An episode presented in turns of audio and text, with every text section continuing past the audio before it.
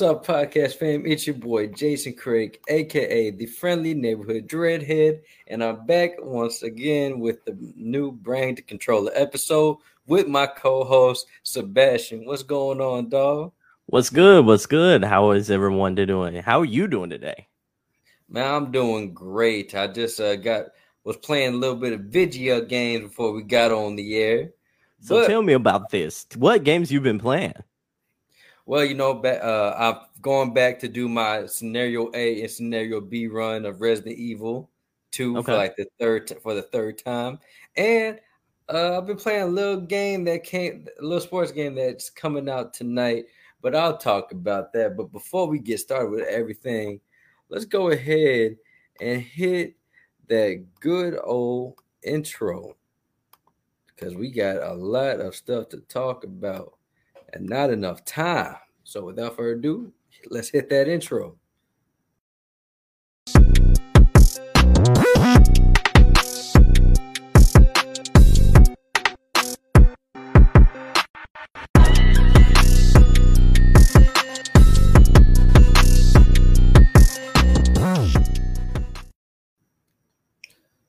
What's going on, y'all? We are back, and today, if you would behold the scroll, well, we got a video game company out there buying big. Embracer Group buys big. We're gonna talk more on that.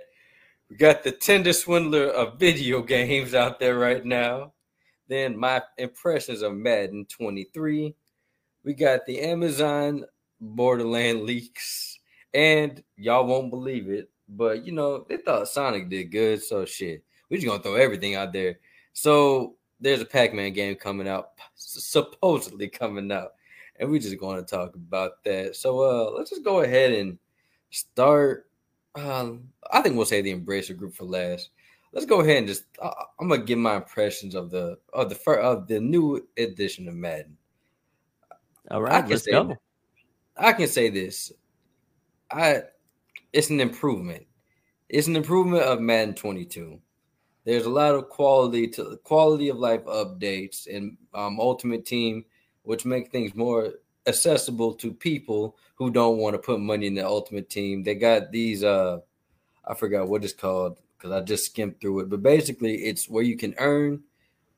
It's easier to earn currency in that game than having to buy it. So for all you cheap people like me, go ahead and try Madden Ultimate Team. You won't be disappointed it's, it's still a fun mode. I really do enjoy it. But like I said, you don't have to be a pay to win. That's completely up to you. And you can still do um MUT Champion, which is still a fun online mode.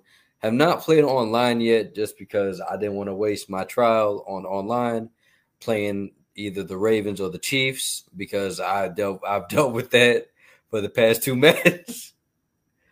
but um now what's up? I was gonna ask you. So I'm a bit critical on Madden, and here's the reason why. Like, I feel like there's very little iteration from year to year, and without any competition, I feel like the franchise has kind of become a little stagnant, so to speak. Do you feel right. like do you feel like this kind of breaks that mold? Do you feel like this is like a brand new revolutionary Madden game, or do you feel like this is kind of like a very small incremental adjustment over what's been going on for the last couple years. Okay, I'll say this. Uh, for everybody that's still waiting for a Madden to be better than NFL 2K5, that's not going to happen no time soon. I still put that as still the greatest football video game of all time because I don't think no other simulation game is going to top that. But as far as this one, this is as far as the gameplay goes, this is a drastic improvement of the shit that we've gotten the past two years. Like not they've actually I don't know if you remember back in I want to say it was Madden 15, I think it was, when they tried that tried their attempt at that god awful precision passing that was difficult as hell to get to work. Yeah, yeah, I remember. This year they did the all skills pass, I believe. It's like the yes, all skills that, passing. Mm-hmm. And that is from what I've tweaked around with is actually you can still get intercepted if you don't know what you're doing but you don't ha- you don't always get them BS um, interception animations. Okay. And also also another thing, the one on ones between DBs and receivers Oh, it's such a breath of fresh air. it's such a breath of breath of fresh air because not only because yeah, it's still scripted animations, but you're not locked in a predetermined animation when it's a 50-50 ball. It actually it legit feels like a 50-50 ball when two when the DB and the, when the DB and the receiver goes up and you actually fight for the ball in midair. They have midair pass breakups, which I don't know. Sometimes they do cut look kind of weird. One time, I, I, guess it was a glitch in the coding. Mm-hmm. My dude did a T pose in midair. What during the during the pass breakup? But like, other than that, I haven't really haven't seen any new bugs. There's a lot of new tackling animations. They weren't lying when they said that they um, put a whole lot more tackling animations. I've yet to see, like I said, I've only played like my good my 10 hours of it, but okay. I've yet to see I've yet to see a recycled tackle animation. Okay. So I think uh, I think that's a step in the right direction. Now, if you are a fan of the run game like me and Madden, mm-hmm. that 360 that 360 cut system that is a game changer. It feels so you when you you know how in uh, previous matches where you would try to hit a hole that you saw yeah. the last second and you and it kind of closes on, on you. Well, well, that and and you got stuck on the ass of your lineman, then just fell over. Oh yeah, mm-hmm. yeah. So now they have it to where there's a there's a designated button where you can stop on a dime and hit the hole. Oh, okay. And, yeah, and um, uh, yeah. So that's a very nice. That's a very nice addition to Madden because for some fact of I got tired of running into my running into. I got tired yeah. of being Mark Sanchez. Basically, I got tired of butt fumbling every time, every, every every game. But um, also, uh, what, what was another thing that stood out to me? Oh yeah, your ultimate team. I'm guessing. Well, no, I, I didn't get too much in ultimate team. I was more in franchise because that, that's my mode. That not for too. franchise. Not for franchise. There's still a lot of work to be done, but thank God they have finally touched on the free agency. The free agency is a little bit more drawn out. Okay. There so when it comes to contract signings and stuff, you can actually give them team friendly deal, offer them team friendly deals, a neutral deal, mm-hmm. a player friendly deal, or a very player friendly deal. And the way that I want to say the way that the very player friendly deal works, or the friendly player deal, they, they finally got to where even though you still can't customize it, you can backload contracts now. Like oh, you're able okay. to back, backload contracts in a certain sense. And um, there's player tags like you got the mentor, franchise QB, all that, mm-hmm. and that that's also another way of putting realism or more longevity into the game itself. Scouting is a it's still the same but different. Scouting okay. instead of instead of it giving you random ass stats that you unlock through scouting points, when you actually scout a player, it'll have a category of what you're specifically looking for. It'll have either an, an A through F, A being the best, F being the worst. Oh, I think dope. that's yeah, I think that's that's still a nice touch. I was still like a combine, but but I completely uh, yeah. understand. But I think that's a huge step forward because like in the latest what five years, it's just been the fact that you basically had like scouting points and you would basically hit a player, like unlock that player three times, yeah. and get the full like scouting report for it. So this is a lot. This seems a lot more in depth based on like player needs or like team needs. So that seems like a huge step forward. Yeah, and like the thing about people is because um I've seen a lot of YouTubers just complain. I guess for me, the complaints really don't warrant me because I'm not. I'm an online player. Well, I used to be an online player, but I'm not that much just because online on Madden just been toxic. Because if you don't run into a Patrick Mahomes, you run into a and you run into the Baltimore Ravens, and then just that's just annoying. It's just Madden just around people that just have no type of skill at this point. That just no type of skill. Just see what's and try where don't try to do no football aspect of it. But for, as for me, franchise is my bread and butter. Like me and my boy Robbie, we play um franchise mode. Like like that's what we do. I want to start doing probably weekend leagues with other people because I just love playing. I, I just love playing a season with a bunch of other people. I got you. I got you. Let me ask you a question then. Based on the 10 hours that you played of um, in Madden NFL this year. What do you think this is in your game of the year contention? Oh no, it, it will never be my game of the year contention. But I will say this is a vet. This is a, a very significant improvement from 22. Okay. I do just, you think this is in the top 10 of game of the year for you? Nah, that like like I said, I I don't really put any sports games in my top 10 just because it's just recycled assets with with newer skins on it. But okay. like but I was very I, I, I was slightly impressed with the with the um with the uh, new latest edi- with the newest additions in franchise mode. And they finally heard me because for years I've been saying, can y'all have a trade finder of some sort of sense? They oh, finally have. Oh, that sounds lovely. Like NBA yeah. 2K, like NBA is like excellent franchise mode because of that. That trade finder makes everything seamless, and NFL finally did it. Yeah, and now I will. the only thing is they need to tweak the logic of a little bit because I was doing my Bears franchise, and I was able to trade David Montgomery for Josh Allen. What? Um, yeah, uh, the uh, the defensive straight up. I do. Yes. Uh, well, no. Well, it was like I think it was straight up. Yeah, I think it was straight up. Hell. So no, wait. Hold on. I'm trying to think. What was it? Was it David Montgomery? I know he was included in it, but basically, yeah. The the logic for the logic is still they got to work on it. Okay. But I'm glad that they attempted to add something to it. But in that, very fun experience. Presentation, I like it's got more of a Sunday night, Monday night football feel to it. Okay. They got um they got the touchdown, uh, uh they got the little touchdown graphic from Fox when you score a touchdown. Mm-hmm. Of course, it's not with like you know the graphic of the like you know the player sketched out, but yeah, it's the gra- it's the graphic from Fox nonetheless. Still no detailed halftime report. I've I've just I want give up a Chris Berman. I want I want a Chris Berman style halftime report. We got that. We got that legit in 2005. Why is it so hard with this next gen hardware that you can't give me a decent halftime report, Madden? I know you can do it. Stop being fucking cheap.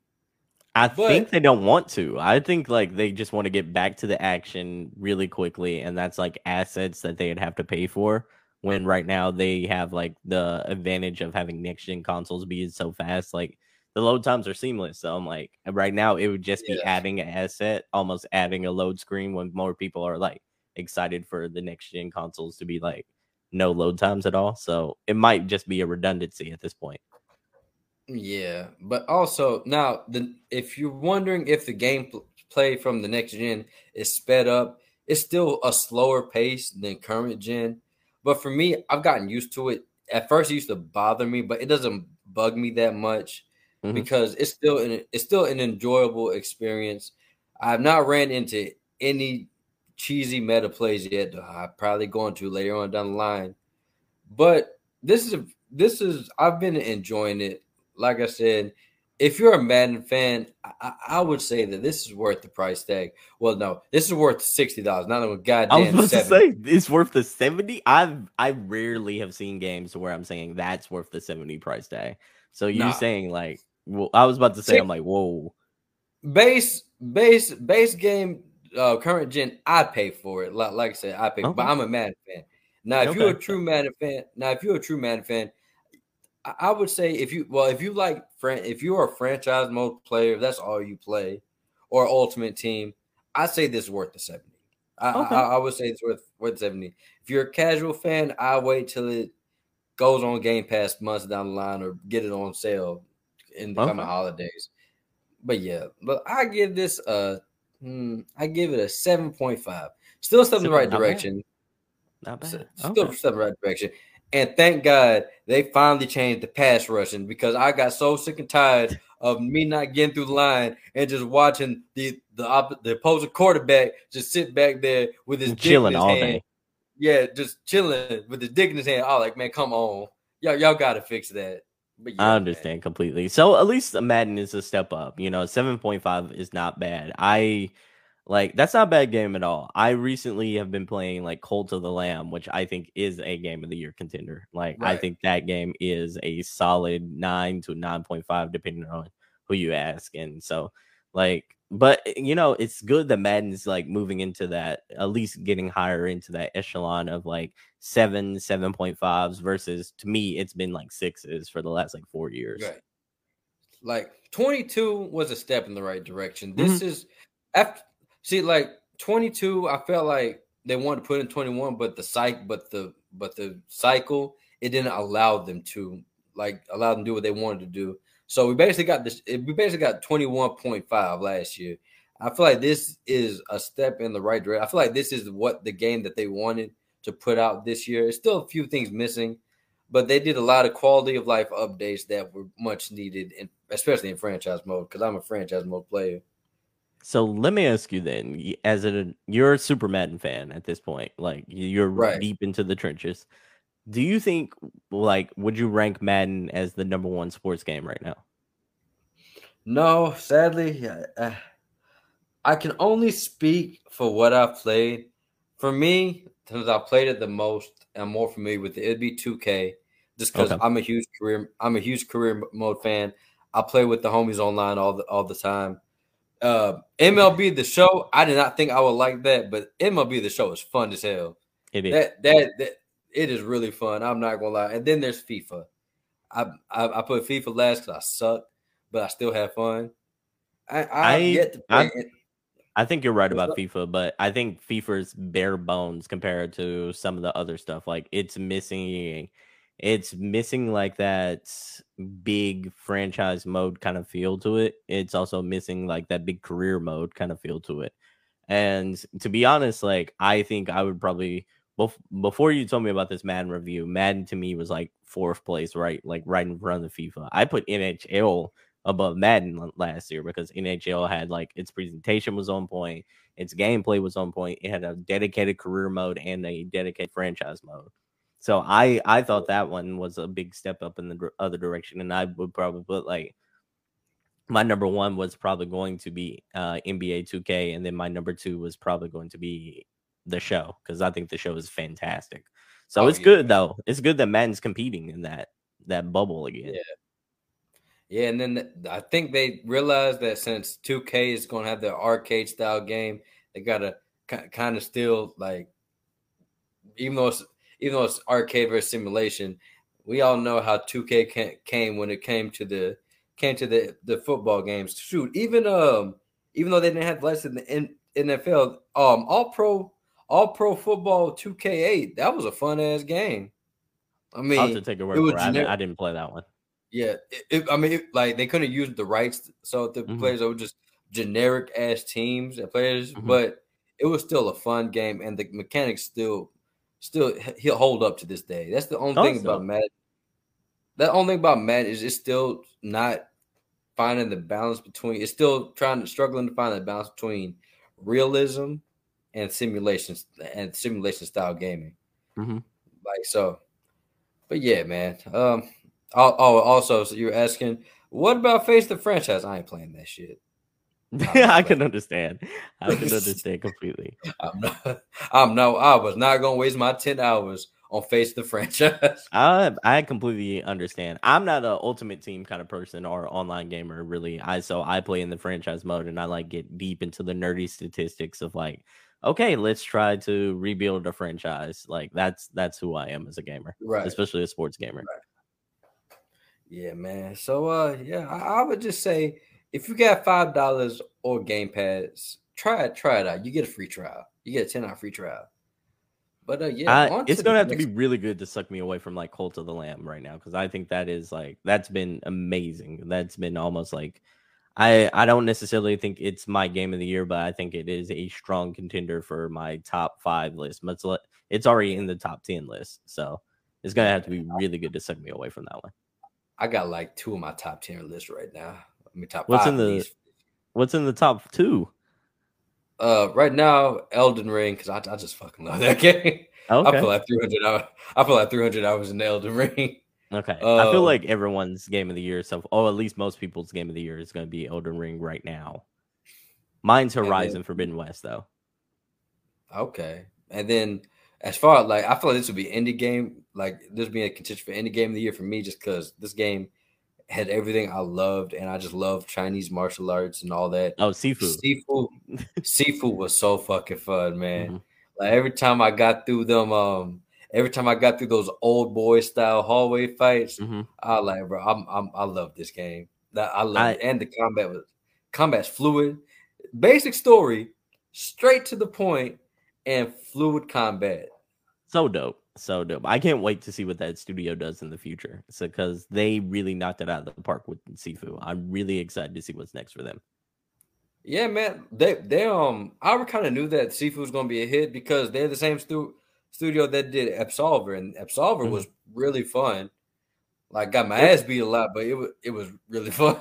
It was just the too much of a multiplayer game for me. Like I never yeah. dove into it because of that. But like Sifu is just a single player narrative game, and I'm like, oh, you're speaking my love language now. I'm all in. You got me now. yeah, I feel you, man. But uh, now let's talk about uh, now we talking about the Sifus and the Maddens and the Cult of the Lambs. Uh, let's talk about Amazon doing what it does best and leaking leaking games. so, uh, apparently, whoever doing this, they just need to get fired from Amazon because this is a recurring thing. like, so I want to say it was probably earlier. I, I want to say it was earlier this week, probably sometime last week. Um, Amazon, for whatever reason, they had it up on the store again. They had mm-hmm. the synopsis of the they had the synopsis of the story. And um, hold on, let me look it up. I just had it on my phone. I was just I was just um reading the story. So so apparently um they had they had a um I guess a listing for the game on Amazon and it was given the, the release date, the characters, and the plot. so apparently there's gonna be three new uh, three new characters called Oct- Octavio, Fran, and Anu. And as far as release, as far as release date, I think they said October 21st. Yeah. Think. Yeah. So let's let's dive into this real quick. What's your excitement level for this game? Like one out of ten, how excited are you? Uh, to be honest, I mean, I give this a solid. I didn't play T- uh, Tiny Tina's Wonderland, mm-hmm. so like the last one I played was three like I said, I'm a huge fan of the series. The, the series is fun. It's it's it's a nice, cool, wacky style. The um the, the gunplay is really fun. But like I said, I just feel like at this point they're gonna water it down. Like when something gets a lot of sequels, especially a shooter, eventually it's gonna get watered down. And I just feel like, is it gonna be time for Borderlands to be watered down? Like, you, like you feel what I'm saying? I eh, Borderlands is not for me as a series because like the who I am as a gamer, it doesn't quite speak to me. But like I felt like a lot of people already got franchise fatigue when the third game came around, and then so you got like I thought two was that nice sweet spot where they you know they still had a lot of mojo going for them. When three came out, I the atmosphere around like the gaming community seemed like it started to go lukewarm it started to see like food right. heated over a couple of times, but I it did, it really did. Like, and then Tiny Tina came out this year, and it came, and months later it went. We don't hear anything about Tiny Tina Wonderland. I don't hear anybody saying like, "Oh, I'm excited to get home," or "I'm excited to play Tiny Tina's Wonderland tonight." And that's not disparaging the game. The game could be fantastic. It just I think there's already a level of fatigue behind Tiny Tina's Wonderland, behind Borderlands, behind Tales of the Borderlands. Like, I think that for like, I would love for that studio to, to move into a new direction and do something completely different than that. I guess you could say looter shooter genre, basically. Like, get it, they they are right now in the same situation that Guerrilla Studios was with with Killzone. You remember the Killzone games for the PlayStation? Oh yeah, I loved Killzone. Well, until PlayStation All Stars came out, then I yeah. fucking hate that game because it reminded me of that one fucking character that's not, okay. We ain't gonna go on top on that. But do you remember? You remember when um? So you remember Killzone? Like the last Killzone game came out, it came and went. No one cared about it. Like no one cared, and that it, the IP was just in that stagnant kind of zone. And then they went off and they did something completely different, and they made Horizon Zero Dawn. Like that's kind of what where I think like Gearbox needs to go next I don't necessarily. It doesn't necessarily have to be exactly like Horizon, um, like Horizon Forbidden West or Horizon Zero Dawn. But what I'm saying is they need to refresh. Like they need to do something completely out of that same genre because they Tiny Tina Wonderland is different, but is it really different? It's still a looter shooter and it still has that same Borderlands right. DNA. I think they need to change it up, do something different. Yeah, nah. To be honest, man, you brought up Killzone. See, I never got to play the uh, Killzone or the third one. I think mm-hmm. I think it was the third one. Third, third one or fourth one, whichever one came out last. I think it was fourth one. I think I think it was, fourth, fourth one. Mm-hmm. Yeah, I didn't get played because like I didn't. Have, I was a broke college student, so I didn't have money to, to get that when I got my PS4. But uh, yeah, man. Now we they keep on doing these uh doing these sequels, man. I want the Resistance back, or at least a re a remaster of the Resistance. I love that game for PS3. Yeah, I remember that, that one. So I'm counting right now, and it was Killzone. It so it was Killzone the first one. It's Killzone two, Killzone, uh, Killzone Liberation, Killzone Mercenary, Killzone three, and then Killzone Shadowfall was the latest one. So that's what five games in the series. That's too much. Yeah, especially for a shooter. Oh yeah, for sure, for sure. But like you said, it'd be nice to see um that game come back. But I don't necessarily think. Yeah, I don't necessarily think. I think this is starting to get very similar to Killzone, and that's why I use that analogy because like if you're looking at Borderlands and Tiny Tina's, and they're all in that same kind of genre, it's looking. It feels very much like that back in the day. They need to shake it right, up. Right. Right. Yeah. So we're gonna see. Like I said, I'll probably still play it. Just like you know, it'd be something for us to review on here. But it's not like it's it's not like oh man, I can't wait to I can't wait to play it. It's just eh, man, I'll play it. you know what I would love for you know what I would love for Gearbox to do? I would love for them to take an IP game. Like I feel right now it's like the race to get like these licensed IP games out again because we got Avatar, the the Marvel games are starting to take off.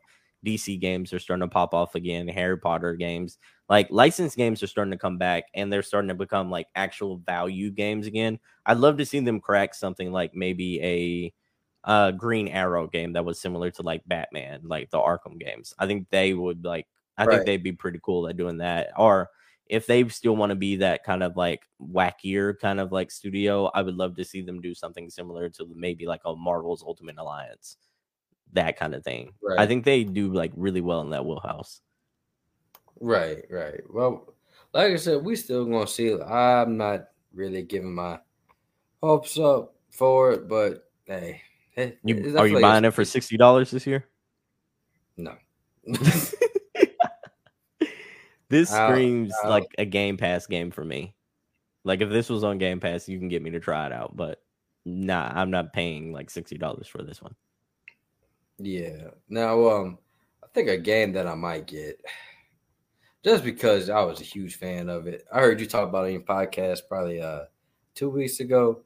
I might get that Saints Row, man. I, I, I you, oh, you're gonna dive into it. I, I, I love, I love the, I love the first. Like me, GTA was wacky. Mm-hmm. G, GTA is wacky, but it still has some type of some type of realness to it. Saints Row, it, it Saints Row, it just said fuck, fuck that. We going to get crazy, and I love crazy. It really I, did. love...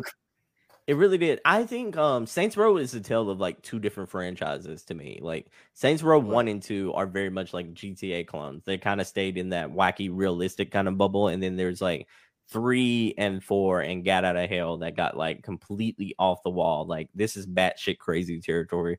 We're a right. superhero now. We're fighting aliens. Like we are going off into space. You're the president of the United States. You have like the ability to run like the Flash now. So I'm like, yeah, that was that's crazy. I'm glad they're kind of toning it down a little bit, getting back to that like second, like Saints Row two, Saints Row three kind of zone. Because right. three to me is the best. Like when you're falling, have you played three? It's been a while since I played three, man.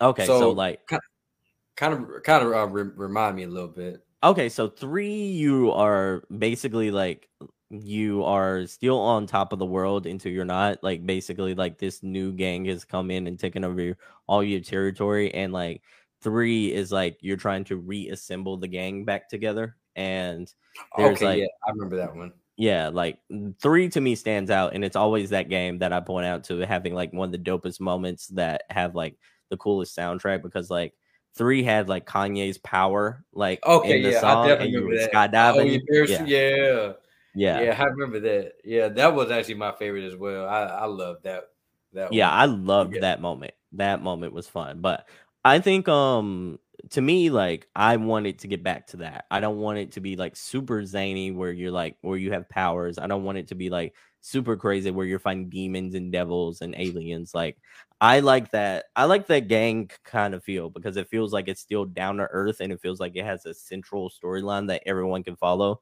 Like I can't I can't tell people to go like, hey, you should pick up and play Saints Row 4 because I'm like, okay, first you need to know that you were once upon a time president of the United States. You were once upon a time like like you were fighting gangs, now you're fighting aliens, and then people are gonna look at me like, the fuck? How do we get here? And I'm like, I can't tell you. I really can't tell you. man, cocaine's a hell of a drug, man. It really is. So you're gonna get like, Saints I- Row. Oh yeah, man. I'm I'm I'm gonna get it, man.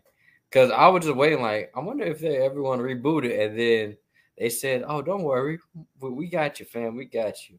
So I'm looking, definitely looking forward to that. That's something I am I- looking forward to. I hope it's better than I'm giving it credit for because I think that is a strong six out of ten kind of game.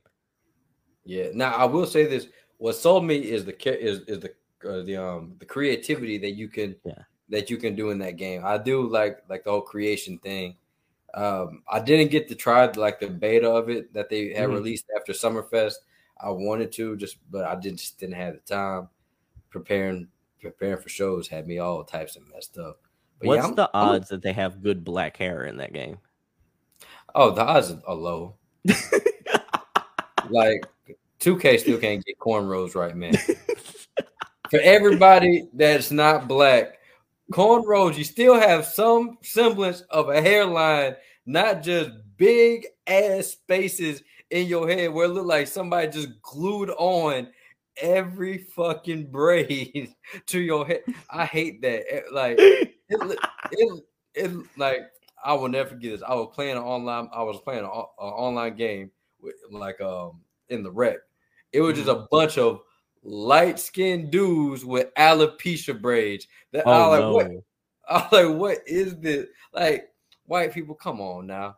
I know y'all don't know black hair, but come on, y'all gotta do better than that. Y'all gotta do better. Like f- since 2K12, y'all had them same stale ass cornrows in the game.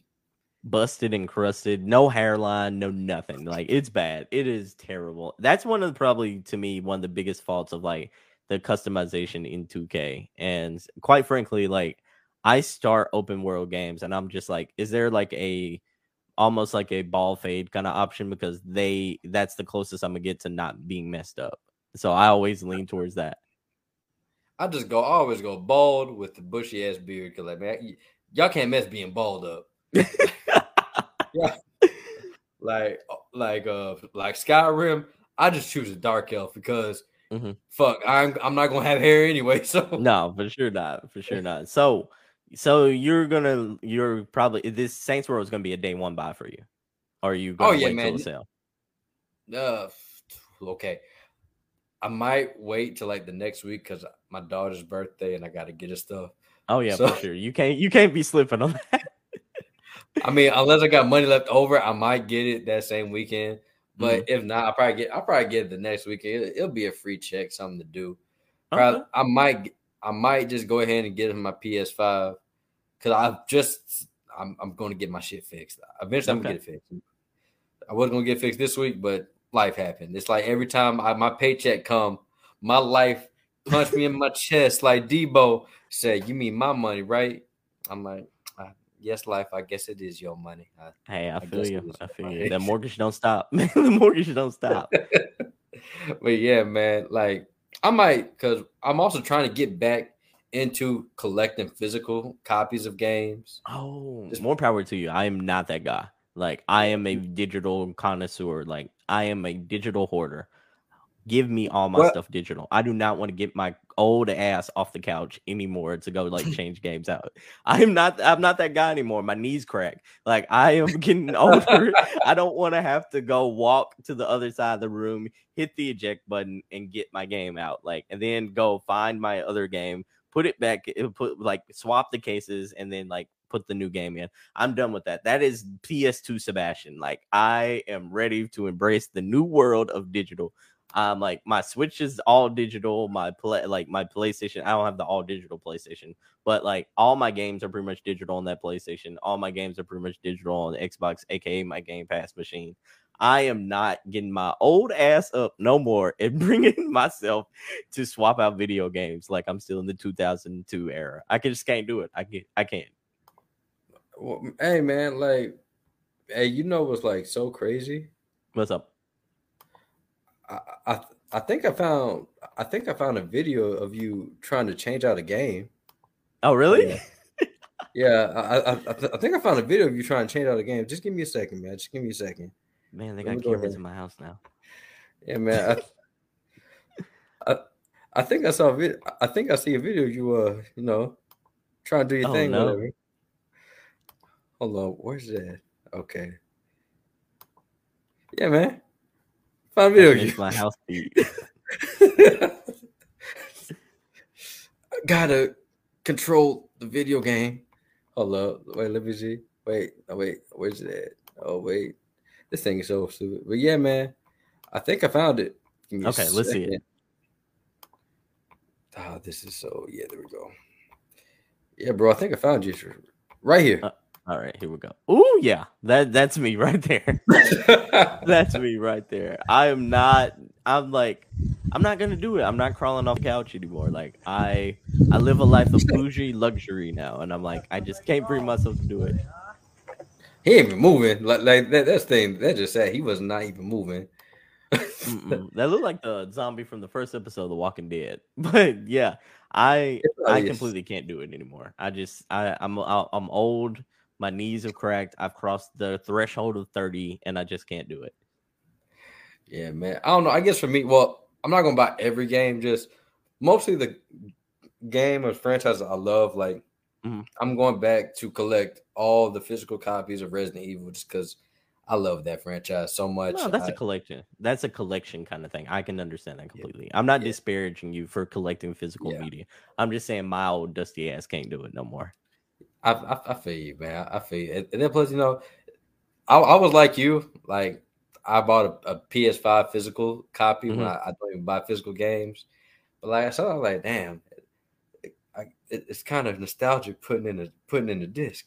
I bet. I bet if I like did it, it might feel like, oh, this is the good old days. But I just, I'm like, I'm living a good life now. Like I have a I have a charger like just right beside me. If my controller needs to charge up, I can just pop that in, pop my other controller out. Like I have three PS uh three PS5 controllers, I have three Series X controllers. Like and I can just switch those bad boys out at will. Um I do not have to get up anymore. Like I don't have to do it. So I'm like, I just give me my lifestyle. Let me live my good life now. See, now you're just being lazy. You're oh, yeah, for sure. Lazy. You're just being lazy at that point, man. Just for sure, lazy. for sure. Well, this well, this new console generation is all about convenience. I am going to embrace that.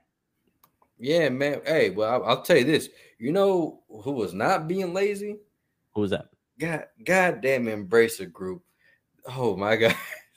when you mm-hmm. told me, so if y'all don't know, um, Embracer Group is I want to say this video game conglomerate, right?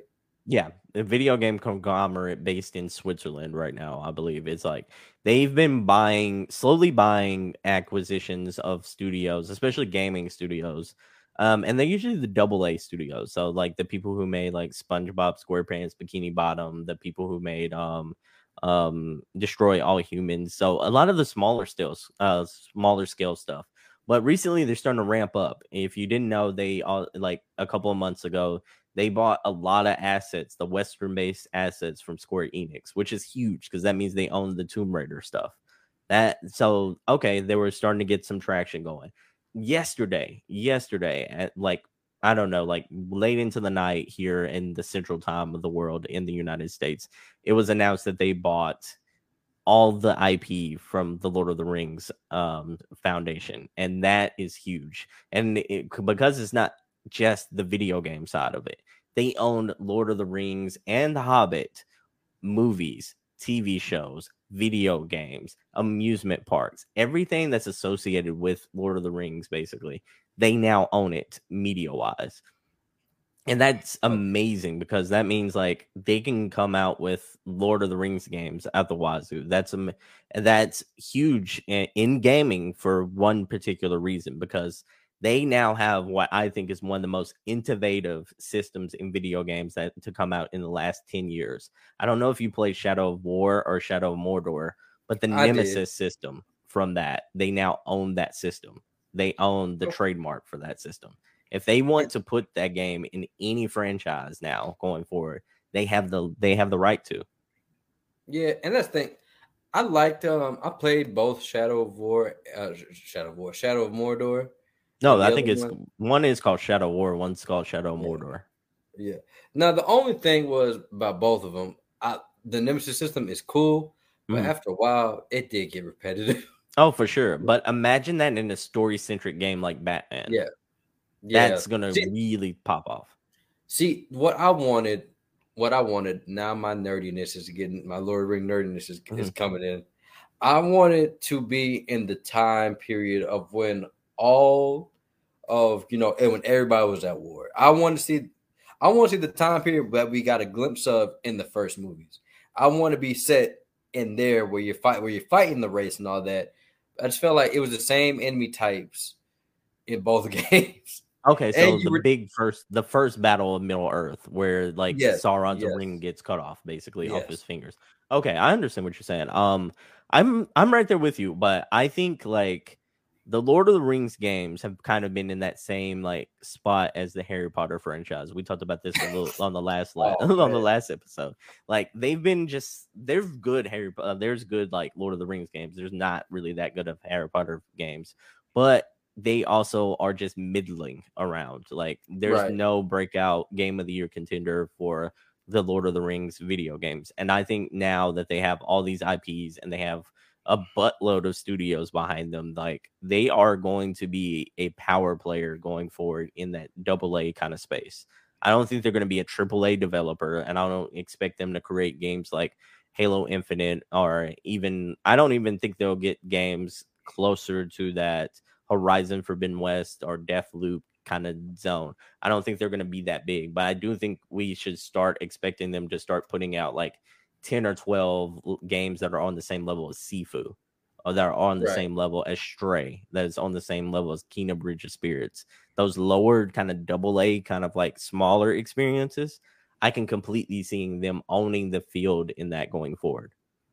Yeah, I like I said, I, I just to be honest, like things have been so sparse in the Lord of the Rings game realm. Mm-hmm. I, I, just every time I just play Skyrim or Elden Ring, I just picture like this is my Lord of the Rings experience. this, about, this about close I'm gonna get to my Lord of the Rings experience. Yeah, and um in movies though, it's where it gets interesting because like part of the reason why we haven't necessarily been bombarded with um the movies and the TV shows, we're just now getting a, a Lord of the Rings TV show coming up in a few weeks. But it's because of the people who own the property. They necessarily want to do that. With this new Embracer group, they could put out as many Lord of the Rings properties as Star Wars is putting out Star Wars properties now. Right. They have the liberty, as long as they find the studio to help them do it, they could have their Disney Plus of Lord of the Rings shows. We can get a Legolas show with Orlando Bloom coming back. Hopefully, we can get a a Gandalf like what was Gandalf's early years like kind of show. We can get a movie dedicated to what happened after Frodo left. Like we now, can get all that now. Now, my only thing about it is that's why I'm worried about it because if somebody buys something, they want to put it out as much as they can, mm-hmm. and they don't no matter the quality. Like I tell everybody, there's fans of it, and if you're fans of these mo- these sets of movies, then that's more power to you. I just I hated the movies. Uh, the Hobbit, the Hobbit movies, I just did not like they were shot really like like the they look beautiful.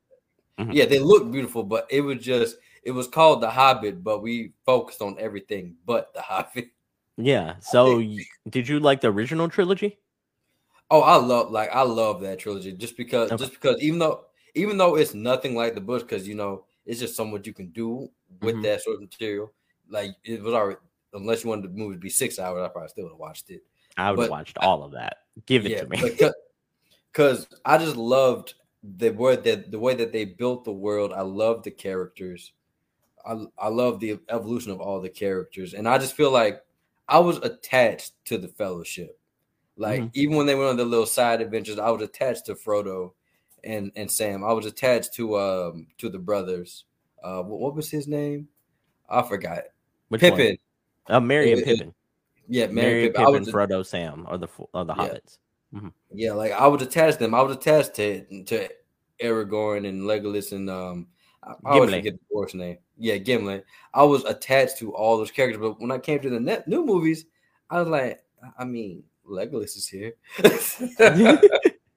like, I understand. I understand. A lot of people feel that way about The Hobbit. I kind of enjoyed those as a popcorn flick more so than as a like critique of those movies. Because if I was using my critique hat like on every movie, a lot of movies would get like fours and fives. Yeah. I'm pretty hard as a critic, but like I I also feel like I don't want the franchise of Lord of the Rings to grow stagnant, so to speak.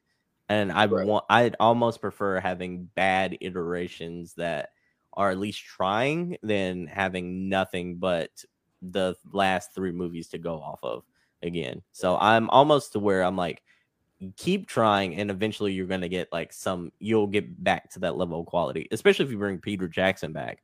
Bring Peter yeah. Jackson back. I'm like, we're we're gonna have a solid like good time here. Now let's spin it back to video games here. Like, here's where things get interesting, and I feel like we're talking about Embracer Group, but this has big ramifications across the gaming industry. With right. Square Enix selling off all the Western stuff, all the Western stuff. Do you know you know what this leans towards? This leans towards them like being lean and mean and like all this left is their Japanese uh, franchises and their Japanese stuff. Perfectly assembled. huh?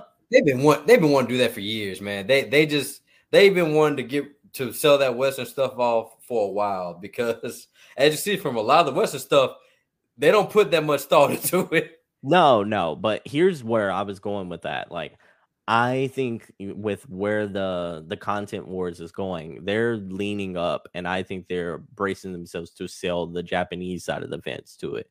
And they've always had a really good relationship with Sony, right? And who's gonna who's gonna help make the Final Fa- Final Fantasy games? What console like Final Fantasy games are usually always exclusive on PlayStation?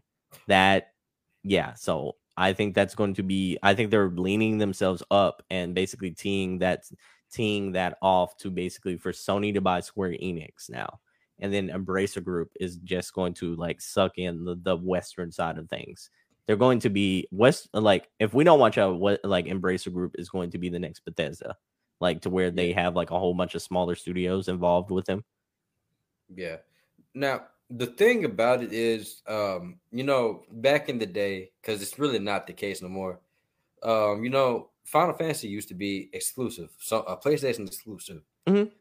I don't think I, what wasn't Final Fantasy was was seven remake on on seven remake is still on PlayStation only, except for PC. Like PlayStation okay. so, it was, and so it was just it. So it was, was it 15 that, that was wait 15 was both right? 15 is every everything. You can find okay, that everywhere. Yeah. so 16 is also playstation exclusive though right now. I think yeah. it's like a maybe a timed exclusive but right now it's only said they've only said it's um playstation and then timed later for pc so they haven't even hinted at xbox getting that game. Yeah but xbox crazy. still has to have seven and seven came out in what 2020 yeah, and like that's always just broken me about the about the you know the the console wars, to, so to speak, because I just feel like yeah, you can have exclusives. I've always I've been a fan of timed exclusives, like you know, system will have this for a set amount of time or whatever, months or years, and then you port it over because I just feel like you kind of you you kind of stifling your audience in a sense because there's a lot of people out there who didn't play a Final Fantasy game to a Final Fantasy 15 because they didn't have a PlayStation. And then when they played that Final Fantasy game, like, you know what, this is actually really fun. And I'll be yeah. like, I've been, been trying to tell y'all for years, Final Fantasy 8 is better than 7, but I've been trying to tell y'all for years that Final Fantasy is that shit.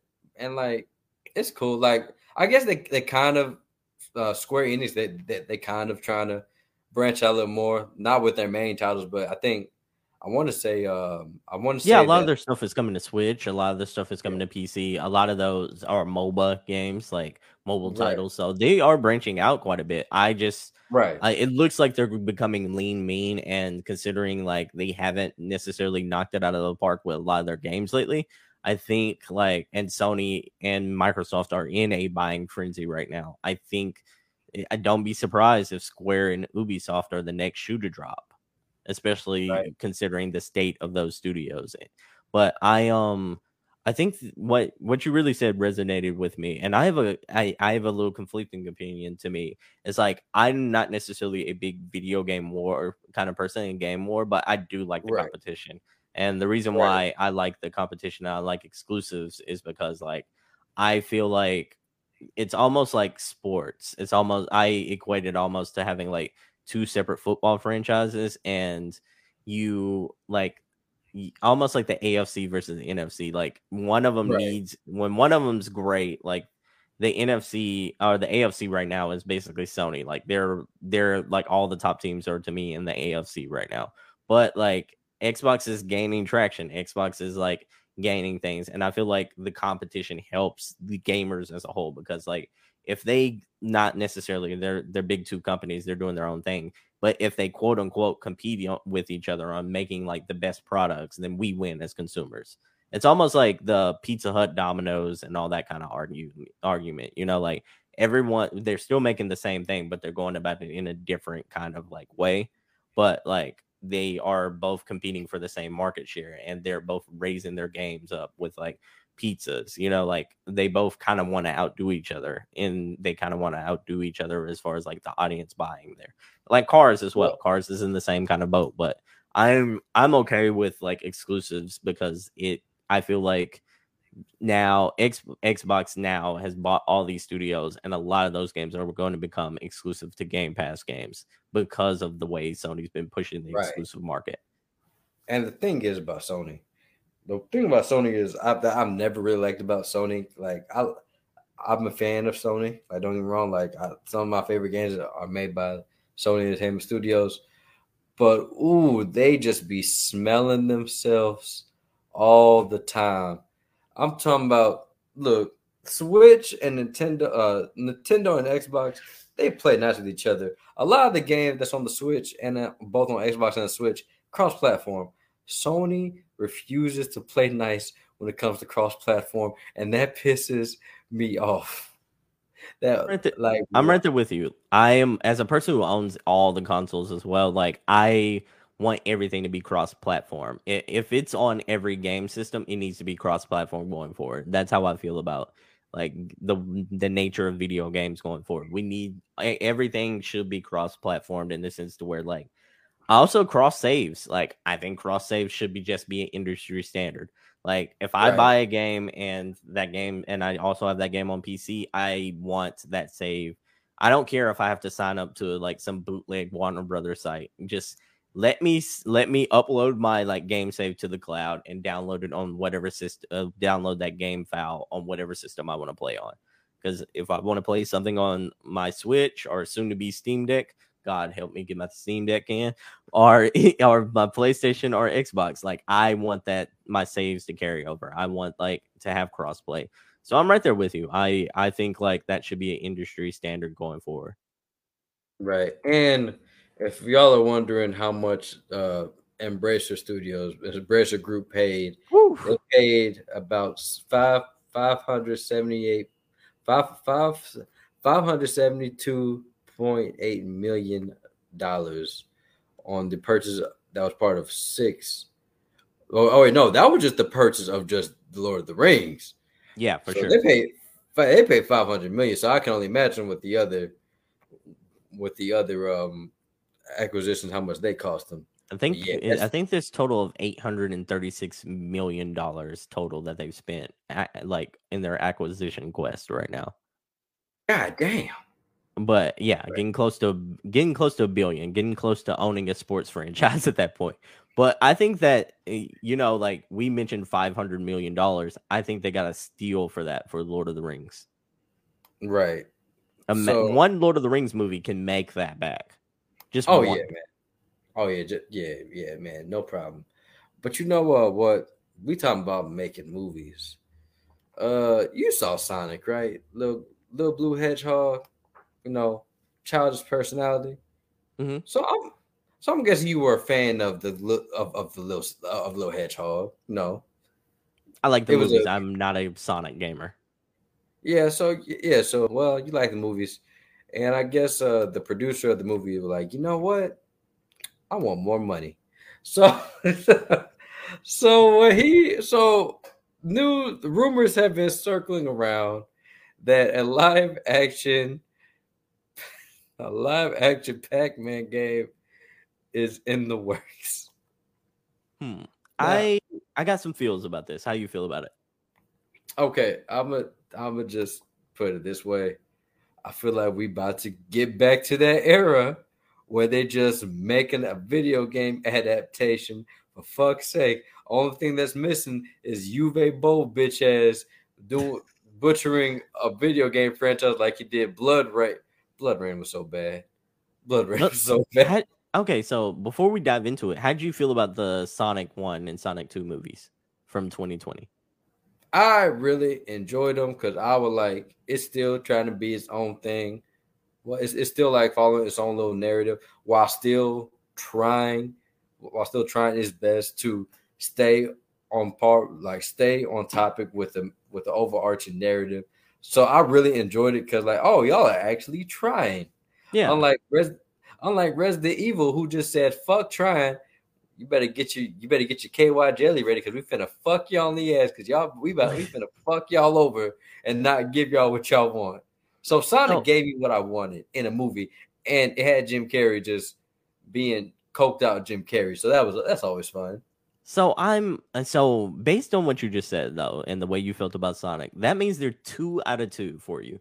Like that means like so far they put out two good ones. Like that's the same people, and now they're trying their hand at like another video game franchise. I get it, it's Pac-Man. I'm not necessarily interested in like Pac-Man as an IP at all, but I think we almost like almost maybe need to give them some credit, you know, like they've been actually doing some good work here. Man, look, that's that's all fine and all. Look, that's all fine and all. But uh, I'm gonna just I, I'm gonna just say this. I don't think I I don't think uh, you can make a whole movie based around this. Oh, hold on, let me just pull it up. Like I just I just feel like you can't make a whole game based off of this. Is all I'm saying. Okay, And- okay. Hold on. Oh my god. I need YouTube Premium. I, I, need YouTube Premium. I really the commercials are killing you. yes. So, So, I have a question after you after you pull it up then. all right. Well, before you get your question, I just don't see. I really don't don't see them making a full feature length movie based around a simple as concept such as this shit right here. Where did I have oh so many tabs, so many tabs. there we go. Like just just imagine how are they going to do this? Well, how are they going to make a full movie about this right here? Okay, okay. I think I have a I think I have a pitch for you. Hold on, wait. Before I did, this motherfucker glitched the game out. I- really did. like, like, I just thought, I just looked at it. That is five hours of this man cheating. That is five hours of this man He cheating. found a bug in the original Pac-Man game. oh, Americans. Oh, he probably was American. Always finding the short, always finding the easy way out. Now, what? Now, what you had to say? So okay, so first off, I gotta comment. Like I video game movies, I I still think they are very much in their infancy. They are very much like there's more bad than there is good, but we are starting to get good video game movies. Like w- they're far and few between, but we're starting to get better at them. Like Detective Pikachu was was a solid movie. We got Sonic the Hedgehog 1 and 2. That was solid. Wreck It Ralph is a video game movie. We did get Wreck It Ralph 1 and Wreck It Ralph 2. Those are video game movies. Those were decent. I'm, you know, so so far we're starting to trickle into that, like, depending on who gets their hands on it, is starting to get in that better territory. I have a feeling that if they can make this like a Sonic the Hedgehog with a big Wreck It Ralph kind of like comedy style to it, and like this could be something that really is going to surprise a lot of people. But if it's, uh, but it could also be the emoji movie. So I mean, it. I think there's like it's either going to be decent or it's going to be like the worst thing that we've seen in a very long time. I don't think there's any in between. But I got to my question for you though was which movie is going to be worse? I'm going to give you three video game movies that are all all scheduled to come out. What do you think is going to be the worst out of the three? Here we go. The Pac-Man movie we just talked about, Do- like Seth Rogen's Donkey Kong movie, or or the Super Mario movie with um, what is his name? Chris Chris Pratt. Chris Pratt. Okay, so out of those three, which one you think is going to be the worst one? That is really hard to say because okay, so let's let's start with uh let's start with the Pac-Man movie. I Mhm. have my thoughts from that. I, I just don't feel like there's enough to be put in there. Last time I saw Pac-Man in the movie was that shitty ass Pixels movie with Adam Sandler and Kevin James in That it. sure. When was Pac-Man in um Wreck-It Ralph though? I want to. I feel like it might have been. He he probably was. Mhm. Oh, and you forgot one. You forgot a movie, Ready Player? Two. Oh yeah, yeah. That's a video game movie. Yeah, I didn't Yeah, hate that movie, but I. It's so forgettable. It's very much so forgettable. Oh, I, oh, I, I hated that movie because it, it, it it played with my, it played with my intelligence when it came to multiple. That and Free Guy just played with my intelligence on how they think video games. Oh, Like You did not like Free like- Guy? I didn't like the logic behind it, but with, with video games, I Oh, like it. Like Ready Player One, it made the same mistakes. Like, look, y'all, we got video game stuff. Y'all remember the tea bag? Look, it's full on display. Like, I, I didn't even see the tea bag, man. Tea bag been played out since two, two, two, 2? since 2000. Yeah, like, come on Yeah. now. But yeah, now that's hard. Uh, I'm gonna say Pac. No, I, I don't know because Seth Rogen. It depends. If Seth Rogen is high and is determined, if he's high and determined, he can put out something good. Chris I- Pratt, is- Chris Pratt is Mario. I I don't even know how that's gonna work. I, uh, I it's, it hurts my brain just thinking about that.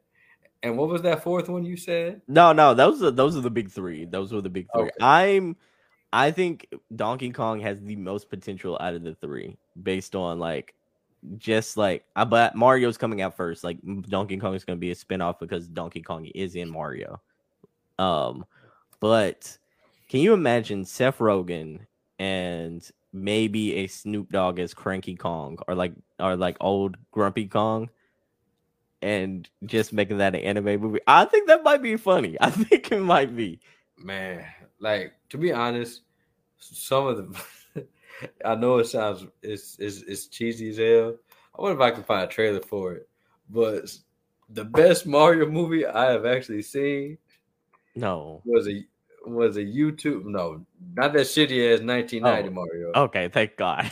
thank God. I was like, Um, no, no. But this was but uh, uh this was made by a YouTube channel. Uh let me see. Uh it's made by Beatdown Boogie. And Mm. even though it, it's crazy as hell, let me see if I can find the I'm gonna see if I can find the trailer for it. Yeah, here we go. It's crazy as hell. The, the shit is weird, but man, this shit was entertaining. Hold up. I'm gonna just show you a little bit, a little, a little clip from this from this gem that that that I found. Okay, okay. I've shared Beat video. Boogie. That's a name. Yeah, yeah. Let me see. It Came out nine years ago, which is crazy. I'm old. I'm old, y'all. I feel old. I understand. I understand. I, I, I feel really old. Oh my god, man! Give me another survey. Give me another god. You. You need the YouTube ad block for Google Chrome. I I, I do. you need that one. I'm, I'm so tired of seeing it, it. Like, hey, one time I got a blue. One time, and this is just the internet being funny. One time I got a Blue Chew ad. I like, fuck you, internet. Just mm, fuck mm, you.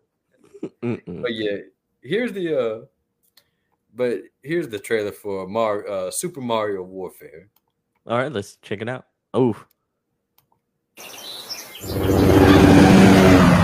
This already kind of reminds me of that Dungeons and Dragons kind of trailer that just dropped. A At Obama, Bowser's airships dropped two atomic butt bombs oh, no. on Yoshi's island. Emperor Oh, no. Yoshi has surrendered unconditionally. The Mushroom Kingdom is the last nation standing between Bowser and complete annihilation. Make no mistake, men. Most of you will die in this war. We have a secret weapon more powerful than the whole Koopa Empire. Our freedom! Oh wow. Okay. Is that Toad? Toad was doing work like that? Wow.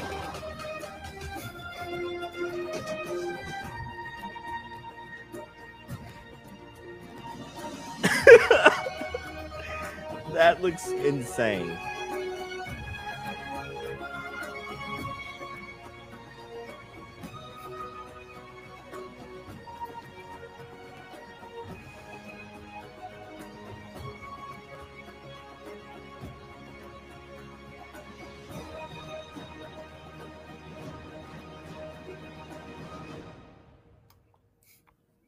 But yeah, man, that's um I saw that like a few a, a few years ago, and basically like the premise of it is is that this is bef- this is a prequel to the first game. That's insane. So- this is absolute madness. I I don't think I need that in my life, but that looks You saw it looked funny. It looked funny. Oh man, it, it it is hilarious. But the best part about it is is that um I guess that I guess that the person I guess the person the people that do this, I guess they have a background in stunt choreography and fight choreography mm-hmm. because there's actual fights in this Yeah. in this and they're actually choreographed really well. Yeah, that Like- was solid. That was solid. I was really surprised with the quality of that. See, but like stuff like that, I've always felt like I like the YouTube stuff more because the YouTube stuff they they take liberties, but they still have a respect of the prop, a, a respect of, of the property.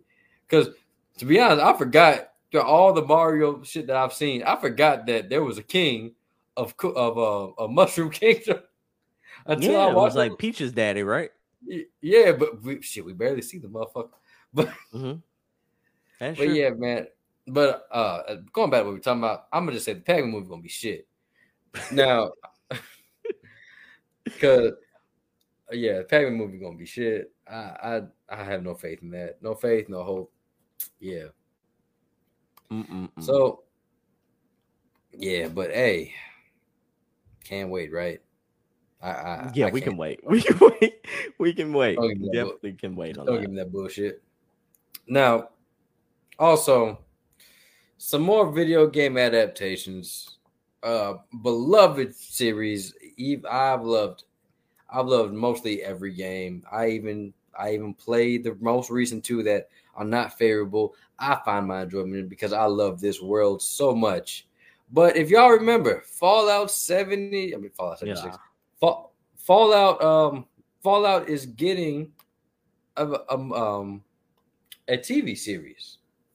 Now, we don't know much about the series, but from what I've been, but from what I've gathered, it seems like they're not going to go like it's going to be the post-apocalyptic route, but they're not going to try to play it so straight-laced. It's going to be it's going to be like a dark comedy, which to me, people saying, "Oh, they're already ruining it." Like, if you honestly think about it, Fallout New Vegas had a dark comedy feel to it.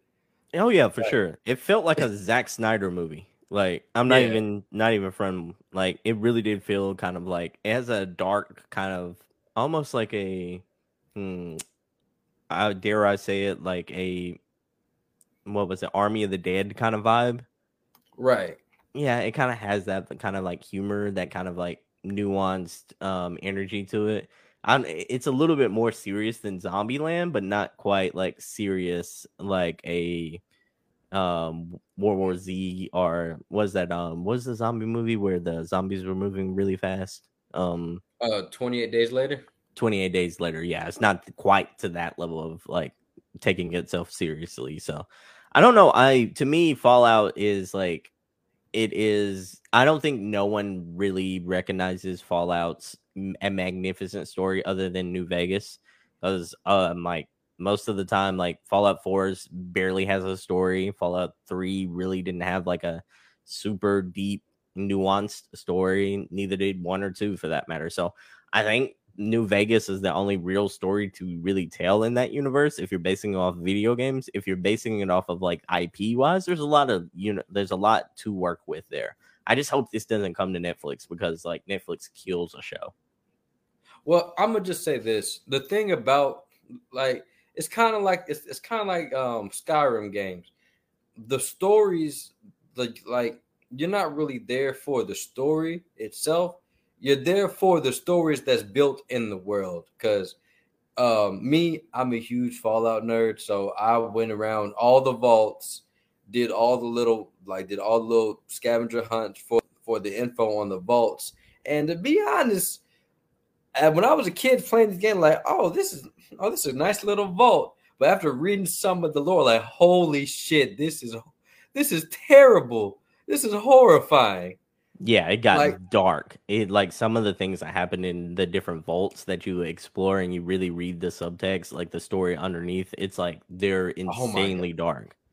Yeah, man, like the one with the um the one with the drug addicts, that was fucked up. Oh, for sure, for sure. I am um to me like I don't necessarily know where this lives because like we it, it can't be too high budget. I imagine they're not going to spend a whole lot of money making a Fallout video game as far as like a super high budget Game of Thrones style like where everything looks like a a movie quality like Disney like Game of Thrones or Disney Plus show. They're not going that deep and they're not probably not going to be in the same kind of quality as like a HBO show as far as like um I said Game of Thrones earlier, but like the the Last of Us show, which is coming out, which is probably going to be magnificent. Like it's probably not going to be that quality of production as well. So I think this might lean closer to, dare I say it, like that Netflix kind of like that Netflix kind of lower budget kind of show, that post apocalyptic kind of show. More like the um, CW's 300, uh, like 100, if you've ever seen that, like the 100 show. Like, Yeah. I imagine Fallout to be just pretty much that because that was pretty much the same thing. It's all about the irradiated world where a lot of the world was just like taken or taken down based on a nuclear event. That's almost the same show. We we pretty much got it in the 100. Well, I'm gonna tell you why I have faith. One, this thing is not going. This thing is not going to be cheap. It has a hundred fifty million dollar budget over five years, so it's not going to be cheap. Yeah. And two, two, I just saw that the showrunners is going to be um, Jonathan Nolan and Lisa Joy. And if for people that that watch this show on HBO, they do they do Westworld. Westworld is a phenomenal show. I I really love Westworld. And three, it's going on Amazon. And Amazon, they have a lot of nice shows. Like Reacher is probably going to be in my top five. I think it came out. No, it came out last year. I think. Or no, I think it did come out this year. Reacher way, was this Reacher- year. Yeah, Reacher, was Reacher was-. Reacher was was so, so enjoyable for me, and I still got to catch up on Hanna because like I, I just It's mixed. It's very much mixed. Yeah. I enjoyed the first season. I never got to see the second season. Also, they always have my boy die in everything that he's in. Mhm.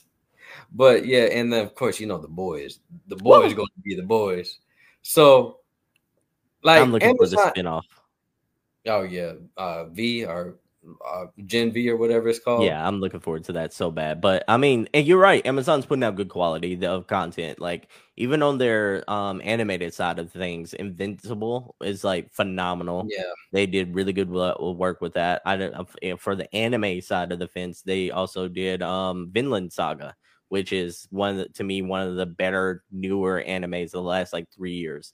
So Amazon's putting out good content. I can't I can't disparage that. I just get a little I don't know. It's just I have a vibe about like Fallout, and maybe it's because I feel like the IP is a little stale, but you know, maybe they can do some magic with uh the new TV show. Well, also, uh you have a right to feel the way you do because uh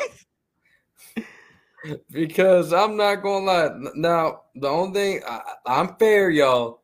I'm fair, but goddamn, when uh, they leaked some photos of they set, and I'm I'm gonna just I'm, I'm gonna let y'all be the judge.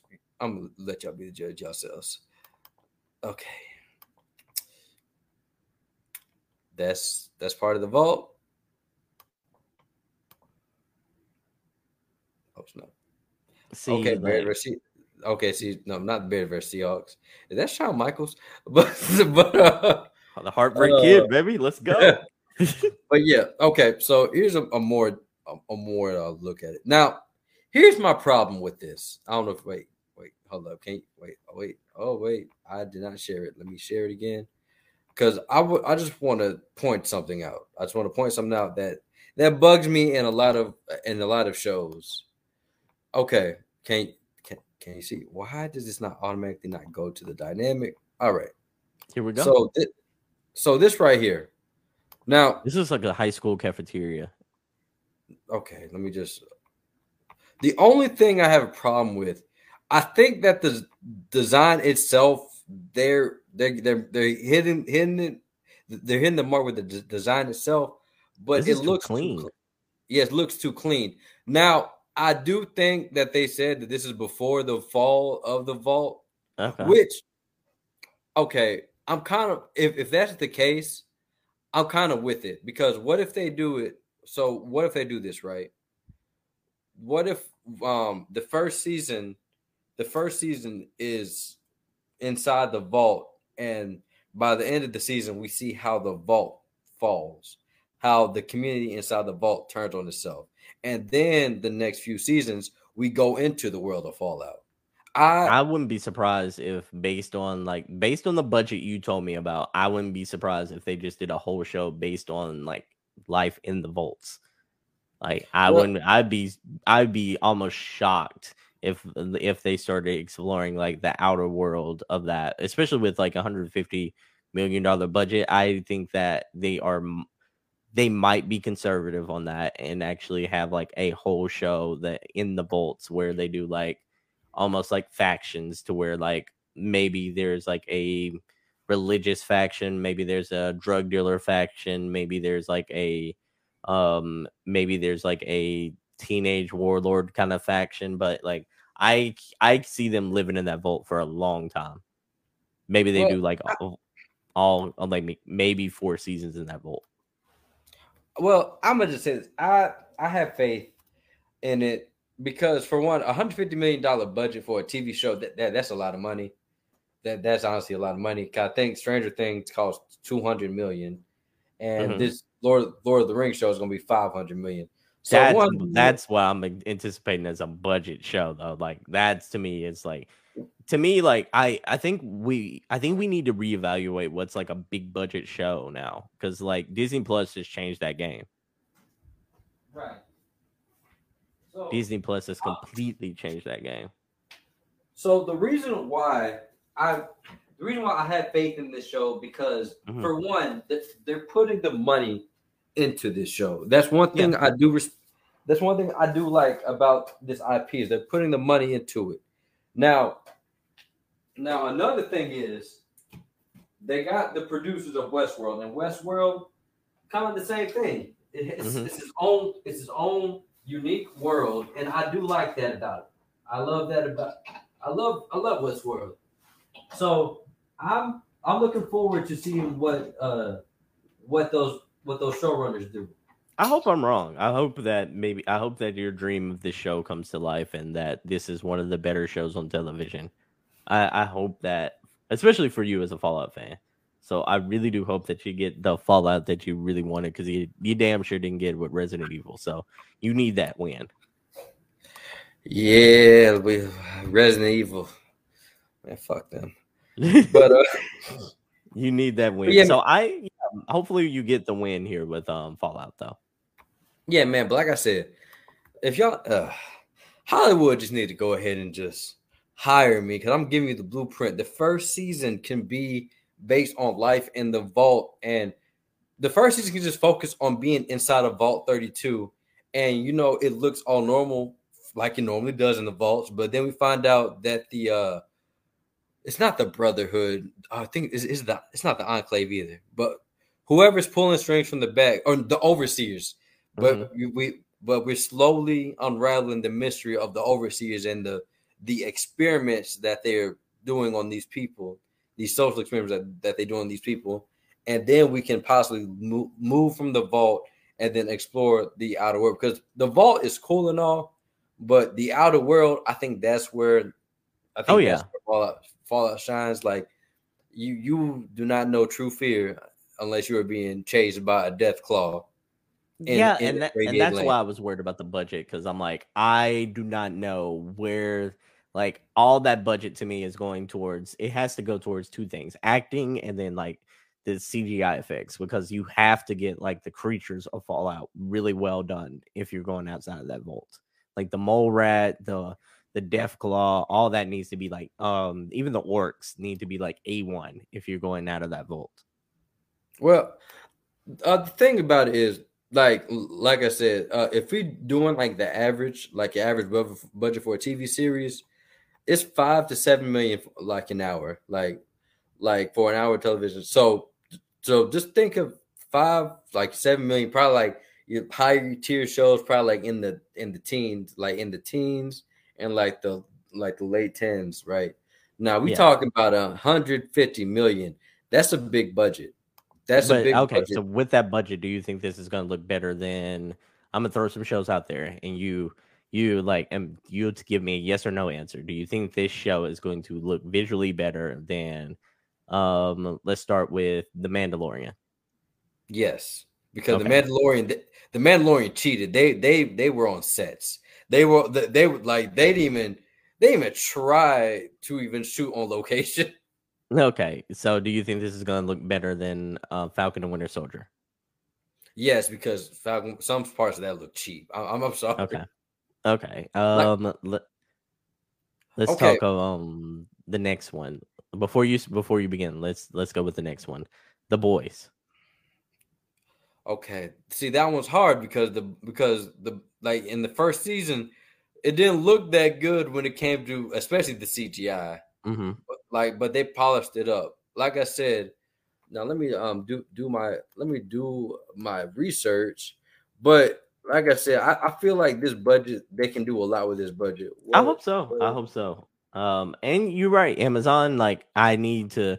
My earlier argument was for Pac-Man was that that studio didn't miss. Amazon hasn't really missed yet, so I'm gonna give them credit. I'm I'm going to check this out whenever this comes out. yeah and just to put things in, into perspective um per episode the boys was 11.2 million per episode So a little higher budget, just a little bit.